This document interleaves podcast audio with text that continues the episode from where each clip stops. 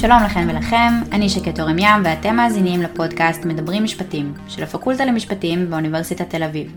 הפעם נדבר עם פרופסור חנוך דגן, מומחה לדיני קניין וחוזים ומנהל מרכז אדמונד יוד ספרא לאתיקה באוניברסיטת תל אביב. הוא יספר לנו על תיאוריית הבחירה, תיאוריה שפיתח בתחום החוזים, אז קודם כל שלום פרופסור דגן ותודה שהצטרפת אלינו. שלום שקד. במסגרת התיאוריה שלך אתה מספר שלך ולי, ובעצם לכל אחד מאיתנו, יש את הזכות לכתוב את סיפור החיים שלו או שלה, אז אולי כדאי שנתחיל בשאלה, מה זו בכלל הזכות הזאת? הזכות לכתוב את סיפור החיים זה זכות שהיא הזכות הבסיסית של כל אדם ואדם להגדרה עצמית. אנחנו הרבה פעמים מדברים על זכותם של מדינות, של קבוצות להגדרה עצמית. הזכות הזאת כשלעצמה היא זכות שנגזרת מהעובדה שלך ולי ולכל אחד מאיתנו יש את הזכות שהחיים שלנו יהיו שלנו. במילים אחרות, שאנחנו, כל אחד ואחת מאיתנו בפני עצמה ועצמו, צריכים להיות מי שמחזיק בהגה על החיים של עצמנו. למען האמת, זה האופן שבו אני מבין את הביטוי המאוד יפה של המשפט הישראלי, הביטוי שסביבו מעוגן המשפט הישראלי, כבוד האדם וחירותו. כבוד של כל אדם, כבוד שווה לכל אדם, לכתוב את סיפור החיים של עצמה או של עצמו. אז איך אנחנו מממשים את הזכות הזאת? אל מי אנחנו צריכים לבוא איתה? אז בעצם העלית שתי שאלות נפרדות. שאלה אחת היא איך אנחנו יכולים לממש את הזכות הזאת, ובהקשר הזה יוסף רז, פילוסוף מאוד חשוב של המשפט ופילוסוף פוליטי מאוד חשוב, הצביע בעצם על ארבע תנאים שאנחנו שצריכים להתמלא כדי שנוכל לממש את הזכות הזו. תנאי אחד לא רלוונטי למשפט בכלל, והוא צריך להיות לנו איזשהם יכולות מתוך עצמנו, יכולות פסיכולוגיות, יכולות קוגניטיביות, שאיתם אנחנו יכולים לממש את החיים של עצמנו. אבל זה לא מספיק. צריכים עוד שלושה דברים, ועל שלושת הדברים האלה הם דברים שהם יותר ציבוריים והרבה פעמים יותר משפטיים. הדבר הראשון הוא איזושהי מידה מסוימת של עצמאות, היעדר כפיפות. כאשר אני העבד שלך, כאשר כל דבר שאני עושה אה, בגלל שאת אמרת לי לעשות אותו, או מכוח הוראה שאת נתת, אני לא כותב את סיפור החיים שלי, אני משחק בתסריט שאת כל כולו את כתבת. אני גם צריך איזה שהם אמצעים מסוימים כדי לכתוב את סיפור החיים שלי, לפחות כדי לכתוב סיפור חיים משמעותי.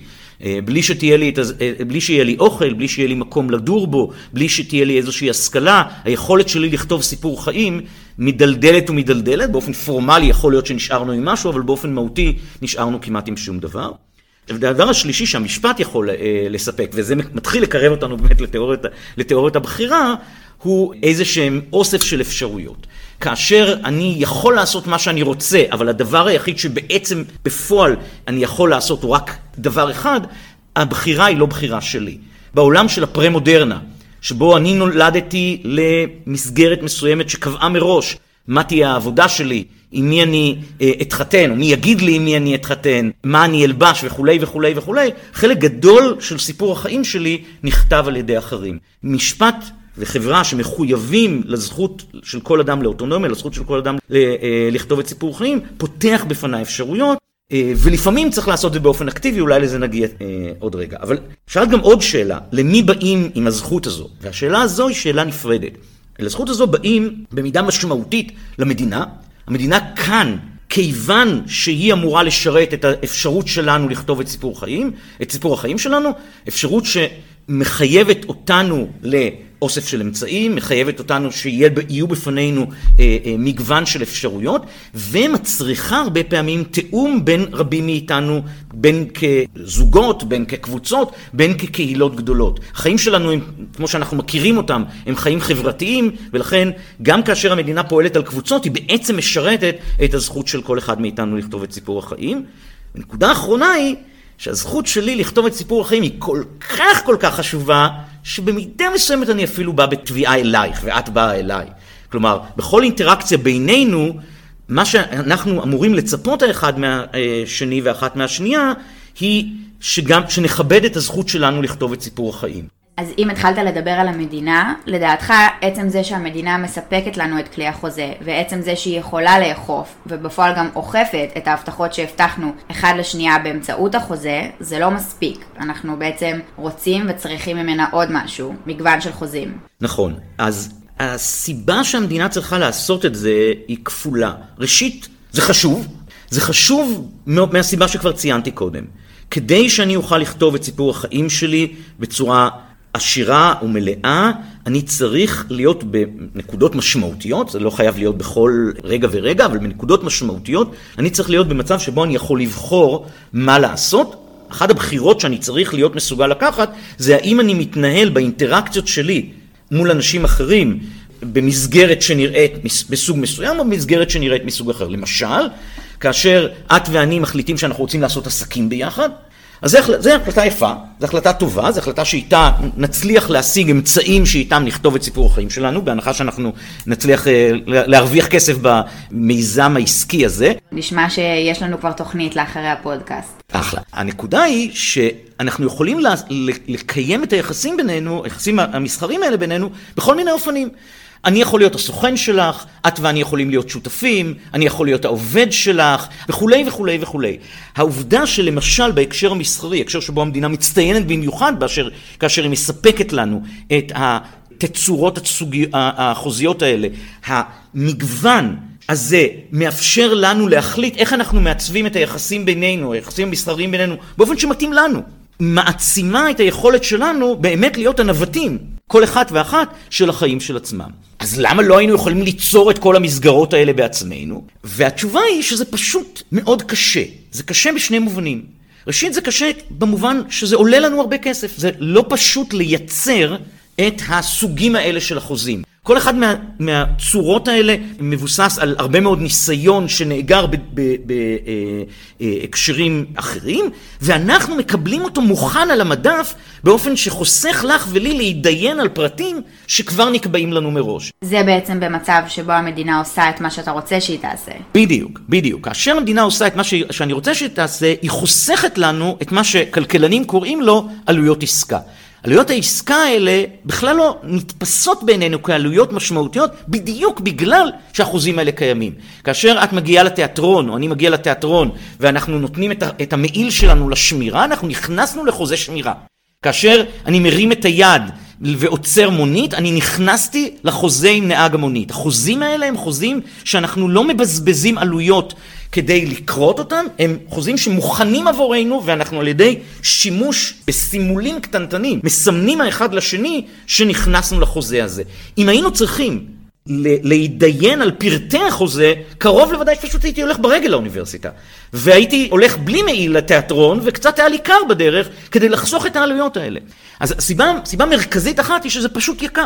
סיבה שנייה היא שהמושגים האלה הם מושגים שקיימים, שנוכחים בהוויה החברתית שלנו, בגלל שהם נוצרו על ידי המשפט. אם היו עכשיו מגיעים אנשים ממאדים שאינם מכירים את הדבר הזה, לא ברור שהם אפילו היו צריכים ויכולים להתחיל לשאת בעלויות הכלכליות של ליצור את החוזים האלה, כי הדברים האלה בכלל לא היו באופק התודעתי שלהם. אבל במובן מסוים זה גם חשש שאתה מעלה ביחס לבני אדם. שאולי אנחנו בעצמנו לא נצליח להמציא את החוזים שאנחנו צריכים כדי לכתוב את סיפור החיים שלנו, וזאת הסיבה שאנחנו זקוקים לעזרה של המדינה. נכון, אז העזרה, פה צריך מאוד להיזהר. אנחנו לא רוצים לפחות לא אם אנחנו מחויבים לכבוד האדם וחירותו, שהמדינה תכתוב עבורנו את החוזה. אנחנו לא רוצים שהיא תכתוב עבורנו שום דבר. המדינה היא כאן בשביל לעבוד אצלנו, לא אנחנו בשביל לעבוד אצלה. מה שאנחנו רוצים הוא שהמדינה תציע לנו מין תסריטים קצרים, חלקיים, שאת ואני נוכל לבחור ביניהם איזה תסריט חלקי מתאים לנו, ליצוק בתוך התסריט החלקי את התוכן הנוסף שמתאים ממש לנו, ולצאת איתו ביחד לדרך. ואגב, בדיוק מהחשש שהיא תכתוב עבורנו את החוזה, צריך גם שיהיו דיני חוזים כלליים. דיני חוזים שאומרים שאני ואת יכולים לקרות חוזה שלא נכנס לאף אחת מהרובריקות המקובלות, אלא הוא חוזה שפשוט מתאים לשקד ולחנוך. אבל כשהמדינה נותנת לנו מגוון של חוזים, היא בעצם מאותתת לנו, יש לכם אפשרות כזו ואפשרות כזו, ובואו ותבחרו מביניהן. נכון מאוד. אתם יכולים לבחור מה שמתאים לכם, להם, אבל אתם גם יכולים להחליט שאתם לא רוצים לבחור מכל העושר, מכל המגוון העשיר, שאמור להיות עשיר הזה על המדף, ולהחליט שבסופו של דבר אתם בוחרים לכתוב בעצמכם לגמרי, מההתחלה ועד הסוף, את החוזה של, עצלכם, אה, של עצמכם. עוד, עוד נקודה שרציתי להזכיר אותה, הוא שכדי שהדבר הזה יקרה, צריך, צריכים להתמלא שני, שני, שני תנאים.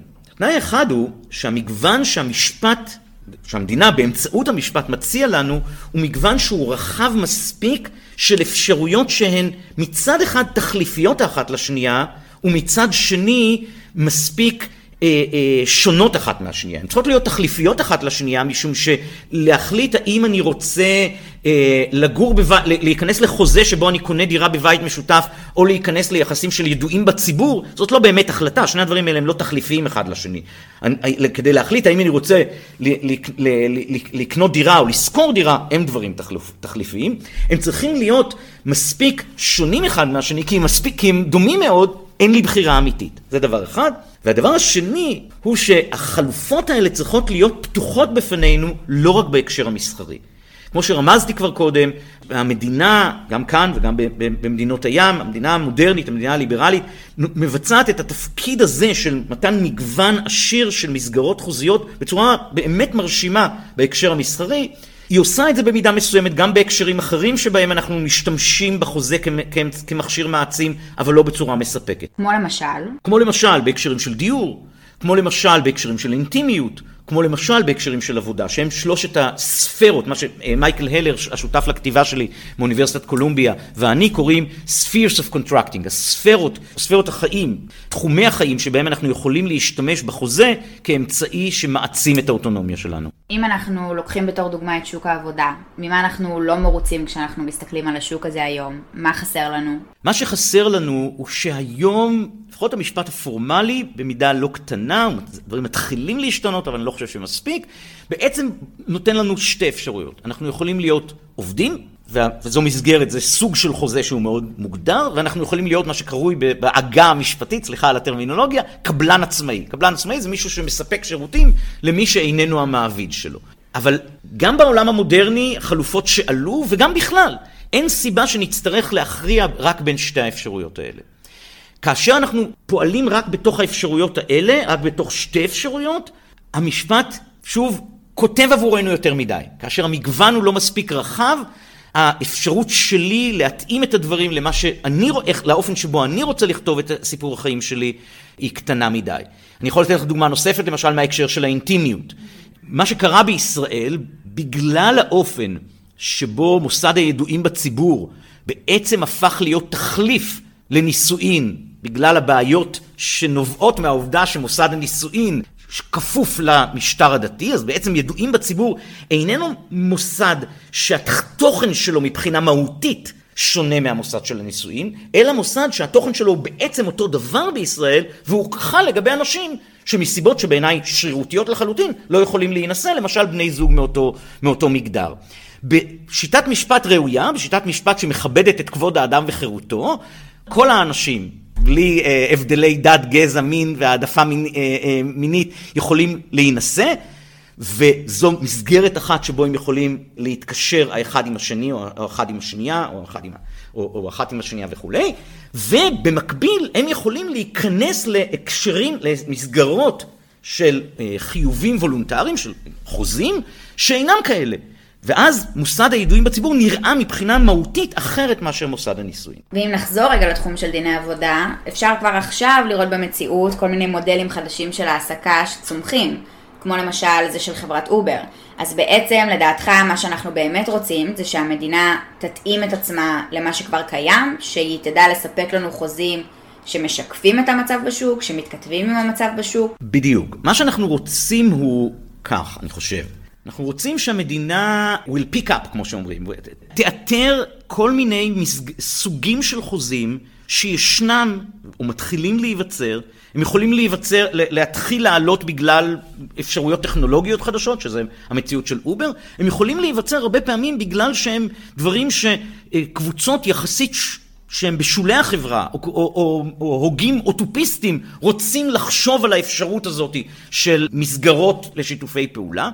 המדינה לא צריכה להמציא את הדברים האלה, אולי אפילו לא מוצלח שהיא תמציא את הדברים האלה, שוב, אנחנו צריכים להיזהר מה, ממצבים שבהם המדינה כותבת עבורנו את סיפור החיים, אבל מה שהיא אמורה לספק לנו, הוא את המסגרות המשפטיות הבטוחות והצודקות שבתוך, שבמסגרתן אנחנו נוכל לנהל את החיים שלנו באפיקים החלופיים האלה. למשל, המשפט אה, בהקשרים של הסדרי עבודה תחליפיים כאלה, היום מוצא את עצמו במצב שהוא צריך לשבץ את ההסדרים החלופיים האלה או תחת המסגרת של קבלן עצמאי או תחת המסגרת של עובד.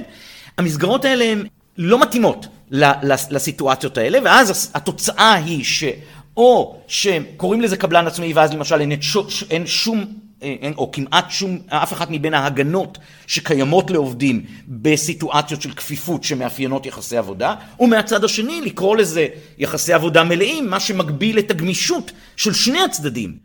שיטת משפט שלוקחת ברצינות את החובה שלה חובה, זה לא זכות, החובה שלה לסייע לנו לכתוב את סיפור החיים שלנו ולהשתמש במכשיר המדהים הזה שנקרא חוזה כאמצעי שבו אנשים, שאנשים יוכלו להפעיל כדי להעשיר את האפשרויות של, של, אה, אה, שלהם בכתיבת סיפור החיים, שמה לנו על המדף עוד אפשרויות בין קבלן לבין אה, אה, עובד עצמאי. או זה יכול להיות האפשרויות האלה שדיברנו עליהן עכשיו, או למשל אפשרות שלמיטב ידיעתי לא קיימת בישראל, וגם במדינות הים נמצאת רק בכיסים מסוימים של מגזרים או של מדינות, של מה שקרוי בלעז Job Sharing. מצבים שבו שניים או שלושה אנשים לוקחים על עצמם ביחד משרה אחת. זה לא משרה חלקית, זה מצב שבו שניים או שלושה אנשים לוקחים משרה אחת. משרה, כשאתה לוקח, או לוקחת משרה חלקית, מראש יש איזו אה, תקרת זכוכית לכמה אפשר להתקדם, לכמה העבודה הזו יכולה להיות מעניינת. אם שני אנשים מתחלקים בעבודה אחת, הם יכולים להגיע עד לצמרת. מצד שני, כדי שזה יעבוד, הנה בואי נחזור לנושא של מגבלות הדמיון והעלויות של, ה, של יצירת חוזה. צריך לבנות תשתית של מה זה אומר שאת ואני מתחלקים באותה עבודה. איך אנחנו מחלקים את החופש בינינו, מה היחסים בין שנינו לבין המעביד, באיזה מידה את אחראית לפשלות שלי או אני אחראי לפשלות שלך, וכולי וכולי וכולי. אם קיימת האפשרות הזאתי, את או אני נוכל להחליט אם זה מתאים לנו. וחיים אוטונומיים הם חיים שמאפשרים לאנשים לא רק לבחור את מה שהם בוחרים, אלא גם לדחות את מה שלא מתאים להם. בוא נניח שהמדינה יישמה את כל התובנות של התיאוריה, והיא עכשיו מספקת לנו מגוון של חוזים. לכאורה, עכשיו אנחנו בעולם מושלם, אבל איך אנחנו מתמודדים עם גורמים אחרים שיכולים למנוע מאיתנו לכתוב את סיפור החיים שלנו? נניח שמעסיק קובע בשבילי שהוא מעוניין רק במודל העסקה ב' מתוך המגוון שהמדינה הציעה, ואני דווקא נורא רוצה את מודל א', אבל אני חייבת לעבוד, אז אני לוקחת את מודל ב'. האם במקרה כזה אפשר לומר שבעצם לא מימשתי את האוטונומיה שלי? זו שאלה מצוינת. התשובה לה היא מורכבת כי היא מכילה שני, שני היבטים. היבט אחד הוא שאת מציגה מראש מצב שבו יש מעביד אחד. ושיטת משפט שמכבדת את זכותם של אנשים לכתוב את סיפור החיים, היא שיטה גם שיש בה דיני הגבלים עסקיים ודיני תחרות עבים מאוד. ולכן צריכים להיות הרבה מאוד מעבידים, ואם מספיק אנשים רוצים בדרך העסקה אחרת, הם ירצו. זה היבט אחד. היבט שני נוגע למינימום. זאת אומרת, ישנן צורות העסקה, למשל, אם אנחנו חוזרים להקשר של עבודה, ישנן צורות העסקה מסוימות שמכילות בתוכם או מגלמות בתוכם התייחסות לאחד הצדדים, לא כמי שזכאי לכתוב את סיפור החיים שלו, אלא כמשהו שהוא יותר קרוב למכשיר שלה, של הצד השני. צורות כאלה, צורות העסקה כאלה בשיטת משפט ראויה, שיטת משפט שמכבדת את כבוד האדם וחירותו, לא יכולות להתקיים, לא צריכות להתקיים, אינן לגיטימיות. המקרה הקיצוני הוא כמובן עבדות, אבל יש כל מיני צורות שהיום קוראים להן העבדות המודרנית, שנמצאות על הספקטרום, כמו שנאמר. ושוב, יכול להיות שבמדינות שבהן אנשים נמצאים, אה, מדינות שהעוני שבהן הוא זועק לשמיים, אנחנו נעשה פשרה בהיבט הזה כדי שלאנשים יהיה מה לאכול. לשמחתנו, לא זה המצב שלנו, ולכן צורות העסקה פוגעניות הן צורות העסקה שלהבנתי הן לא רק פוגעות בשיקולים חיצוניים לרעיון של החוזה, אלא לא יכולות לחסות תחת הרעיון של חופש החוזים. חופש החוזים הוא החופש ל- ל- לכתוב את סיפור החיים באמצעות אדם אחר שאותו אתה מגייס באופן לגיטימי לכתוב את סיפור החיים שלך. מה זה נקרא לגייס באופן לגיטימי? זה אומר שגם את וגם אני, כל אחד מגייס את האחר ל- ל- לכתוב את סיפור החיים שלו, כלומר תוך כבוד לכך שאת ואני, כל אחד מאיתנו, זכאי לכתוב את סיפור החיים. ואתה אפילו נותן לזה שם במסגרת התיאוריה שלך, אתה קורא לזה צדק ביחסים, שזה משהו שצריך להתקיים בכל חוזה. נכון מאוד. צדק ביחסים, אם אנחנו חושבים שחוזה הוא דבר שמבוסס על הזכות שלנו לכתוב את סיפור החיים שלנו, ואם, זה תנאי נוסף, אנחנו מבינים שההצדקה של המדינה לאכוף חוזה נשענת על העובדה שהמבטיח, צד שהבטיח ועכשיו אולי לא רוצה לקיים, חייב לקיים מתוך כבוד לכך שהוא בעצם שיתף פעולה עם האחר בכתיבת סיפור החיים של האחר, אז כל רעיון החוזה, מבוסס על כבוד הדדי לכתיבת סיפור החיים האחד של השני. רעיון שבכתיבה כתיבה אחרת שלי, יחד עם פרופסור אביחי דורפמן מהפקולטה הזאת, אנחנו מכנים באמת צדק ביחסים, ובהקשר של דיני חוזים, אני טוען שהוא חלק מכונן של הרעיון של חוזה. צדק ביחסים הוא עיקרון חשוב של המשפט שצריך לחול גם מחוץ לחוזה. אבל מה שמעניין אני חושב וחשוב לי להדגיש בהקשר שאנחנו משוחחים בו היום, הוא שהוא גם רעיון פנימי לחוזה. חוזה מתוך עצמו תובע צדק ביחסים, ניסיון להיכנס לחוזה שהוא פוגעני בצדק ביחסים, הוא מקביל בעיניי לניסיון של מנכ"ל של חברה לחתום על חוזה של החברה בלי החתימה של הגזבר, אם נדרשות החתימות גם של המנכ"ל וגם של הגזבר. בעגה משפטית קוראים לזה אולטרה וירס, זה חריגה מסמכות. אני, את ואני יכולים להשתמש במכשיר של החוזה רק אם המכשיר של החוזה הוא לגיטימי, המכשיר של החוזה הוא לגיטימי אם ורק אם הניסיון הזה הוא ניסיון שנעשה תוך כדי כבוד הדדי לזכותו של, לזכותו של כל אחד משני הצדדים לכתוב את סיפור החיים. אז עד עכשיו הבנו שבאמצעות מגוון של חוזים, אנחנו יכולים בעצם לוודא שדברים שאנחנו רוצים שיקרו במסגרת הסיפור שלנו, אכן יקרו בעתיד, אבל משהו חשוב שהתיאוריה שלכם מספרת לנו, היא שדווקא שמורה לנו גם הזכות להתחרט. נכון מאוד. שוב, נחזור למושכלות יסוד. הזכות לכתוב את סיפור החיים היא הזכות שההגה יהיה אצלי. אם ההגה אצלי, זה אומר שאני יכול גם לשנות כיוון.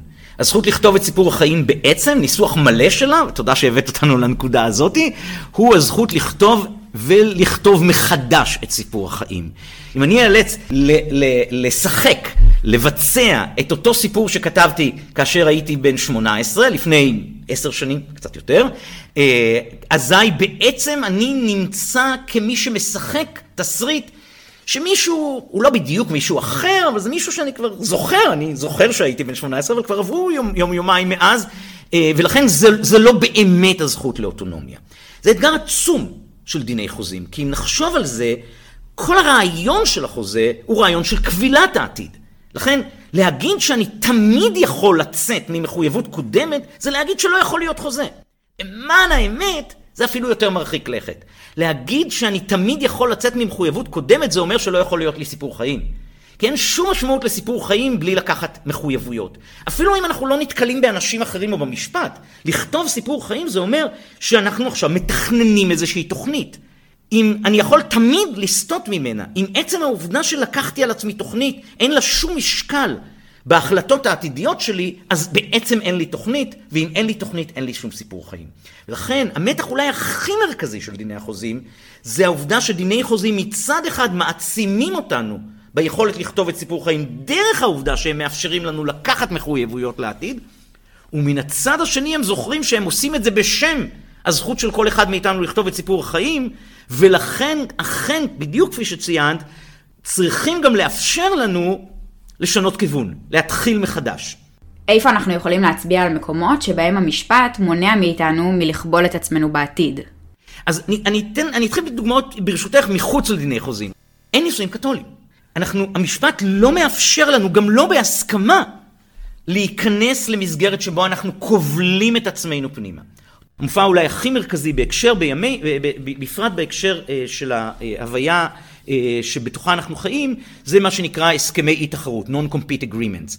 בטסק פורס שמינה אה, הנשיא ברק אובמה, שהגיש את הדוח שלו ב-2016, דווח על כך שעשרות אחוזים מאזרחי ארצות הברית היו חתומים על הסכמי תחרות. מהו הסכם אי תחרות? הסכם אי תחרות הוא הסכם שבו אני הופך להיות העובד שלך, וחותם כחלק מהחוזה שלי, שאם אני אפסיק להיות עובד שלך, אני לא אוכל להתחרות בך למשך תקופת זמן מסוימת, במגוון עיסוקים מסוימים ובטווח גיאוגרפי מסוים. המשפט המודרני, ולא רק המשפט המודרני, מטיל מגבלות משמעותיות על היכולת שלי להיכנס לחוזים כאלה. הדוגמה החדה ביותר, קיימת רק במדינה אחת שאני מכיר לפחות, קליפורניה. בקליפורניה הסכמה כזו לאיזושהי תקופה, לאיזשהו עיסוק, לאיזשהו טווח גיאוגרפי, לא תקפה. כאילו היא לא נכתבה. void, כמו שקוראים לזה משפטנים. במדינות אחרות בארצות הברית, באירופה וגם בישראל, אין כלל חד כזה, אבל התניות האלה הן תקפות אך ורק אם הן סבירות, כאשר הביטוי סביר בהקשר הזה אה, מתרגם לאוסף של כללים או כללי אצבע שנותנים טווח גיאוגרפי, טווח עיסוק וטווח זמן, כשהרעיון המכונן שעומד מאחורי זה הוא שגם במצב שלא היה שום ניצול לרעה בחוזה שבינינו, גם אם אני חתמתי על זה ב- בידיעה מלאה ולא מתוך מצוקה ולא בגלל שאת טובה ממני באיזשהו מובן קוגניטיבי או אחר ולא בגלל שהפעלת עליי שום לחץ אלא בגלל שאני הבנתי שאני אוכל לקבל ממך הן ממון והן אולי כישורים שישרתו אותי בעתיד. אם אני קבלתי היום את האני העתידי בעוד עשרים שנה מלעסוק במגוון גדול מדי של עיסוקים בתחום גיאוגרפי רחב מדי, בעצם אני הכנסתי את עצמי למצב שבו אני קרוב מאוד למצב שאני כבר לא עובד שלך, אלא עבד, אני כבר על הספקטרום. וזה בדיוק הדבר שדיני חוזים שמחויבים לרעיון המכונן, לרעיון הבסיסי של הזכות של כל אדם לכתוב את סיפור החיים, אומרים עליו, על הדבר הזה, על התופעה הזאת, על הניסיון להשתמש בחוזה לתכל... למטרה הזאתי, זה חריגה מסמכות. המכשיר הזה הוא מכשיר שהמשפט לא יאפשר לנו להשתמש בו כדי לסכל את התכלית שלו עצמו. אז עכשיו שהבנו באיזה דרכים המשפט יכול וצריך לעזור לנו לכתוב את סיפור החיים שלנו, אנחנו מתקרבים לקראת סיום. יש עוד משהו שתרצה להוסיף? בהקשר הזה אני רק יכול, רוצה לציין שזה לא, זה לא, זה לא המקרה היחיד, זו לא השאלה היחידה שעולה. אה, אה, הקשר אחר שהיום אה, מדברים עליו בארצות הברית למשל, זה השאלה האם אני יכול לשעבד וכמה אני יכול לשעבד את המשכורת העתידית שלי כדי היום לממן את הלימודים שלי. הלימודים בישראל הם כל כך זולים שלשמחתנו הסטודנטים שלנו לא צריכים באמת לשאול את השאלה הזו שלהם, אבל גם אנחנו חושבים על דיני סיכול ועל דיני טעות משותפת, דינים שלומדים אותם בכל חוזה, זה bread and butter מה שנקרא בדיני חוזים, אפשר להמשיג וצריך להבנתי להמשיג את השאלות האלה במושגים של האני עתידי. זה נקודה אחת. נקודה שנייה, אם אני יכול להוסיף, זה לחזור עוד פעם לנושא של צדק ביחסים שדיברתי עליו. אני רוצה להזכיר על מה אנחנו מדברים. צדק ביחסים הוא הכפיפות של הרעיון של החוזה לציווי הבסיסי שעליו הוא נשען, שהוא התכלית שלו, של כבוד של הצדדים המתקשרים האחד לזכות של השני לכתוב את סיפור החיים כפי שהיא והוא רואים לעצמם. הרעיון הזה להבנתי משמיע מתוכו עצמו ש... שחקנים חוזרים של דיני חוזים, מעבידים, אה, משכירי דירות, בעלי דיסקוטקים, אה, אה, מועדונים, מו"לים, בתי קולנוע ומסעדות וכולי, לא יכולים להשתמש במכשיר החוזי כדי להפלות אנשים אחרים. במילים אחרות, לא צריך, זה מוצלח שיש, אבל לא צריך את החוק שקרוי חוק הדיסקוטקים, חוק שהכנסת חוקה בשנת 2000, כדי לקבוע נורמה של אי אפליה, של איסור על שימוש במכשיר הזה, תוך פגיעה בכבוד השווה של בני האדם, בדיני חוזים. בגלל שכפי שציינתי קודם, הניסיון להשתמש במכשיר הזה באופן שהוא לא לוקח בחשבון את הכבוד השווה של שני עובדים שהגיעו עכשיו למקום העבודה, האחד אה, אה, הוא אה, חילוני והשני הוא חרדי, כי אנשים חרדיים פחות נראים לי, או אחד הוא יהודי והשני הוא ערבי, או האחד אה, אה, אה, יש לו העדפה מינית אה, אחת ולשני או לשנייה יש העדפה מינית אחרת, זה בדיוק להשתמש במכשיר הזה באופן שחורג מהתכלית שלו.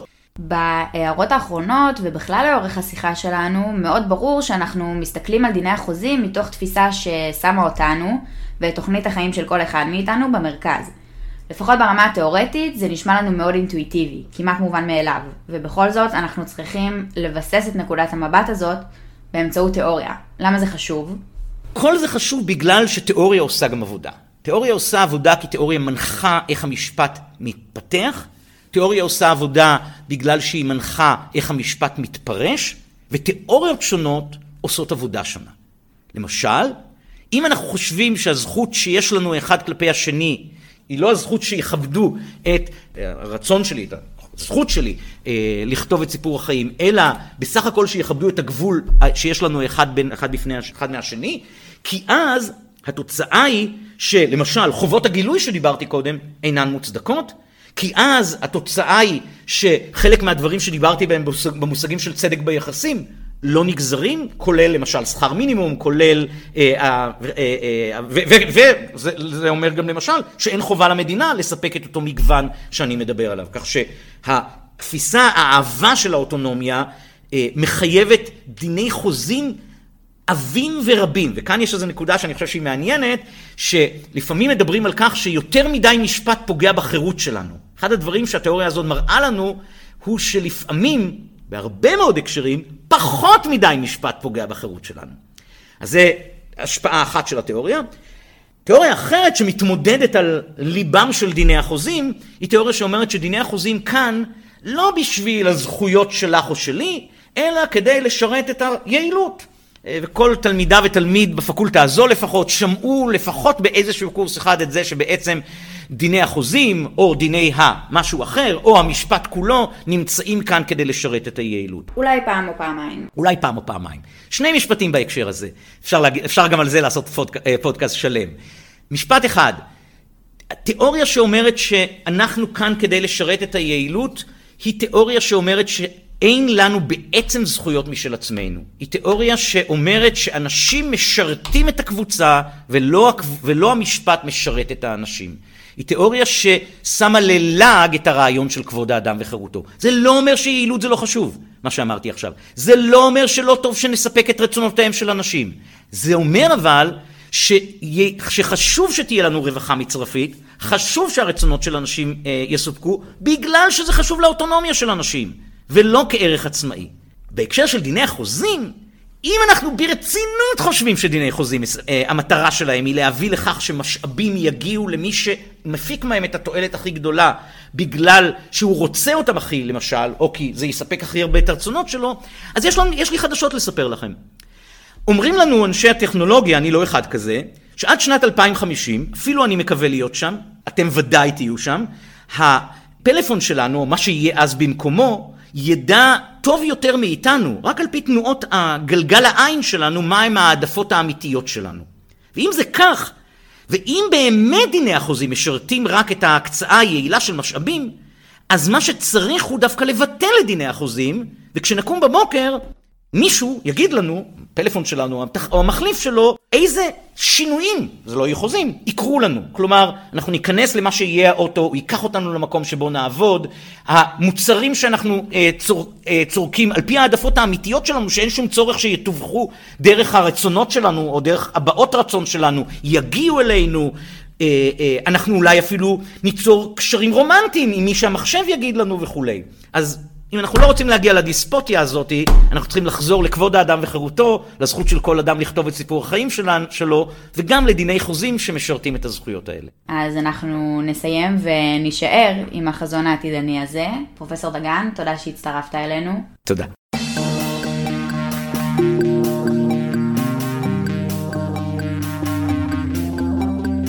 זה היה פרק נוסף בפודקאסט מדברים משפטים של הפקולטה למשפטים באוניברסיטת תל אביב. תודה שהאזנתם והאזנתן, נשתמע בפודקאסט הבא.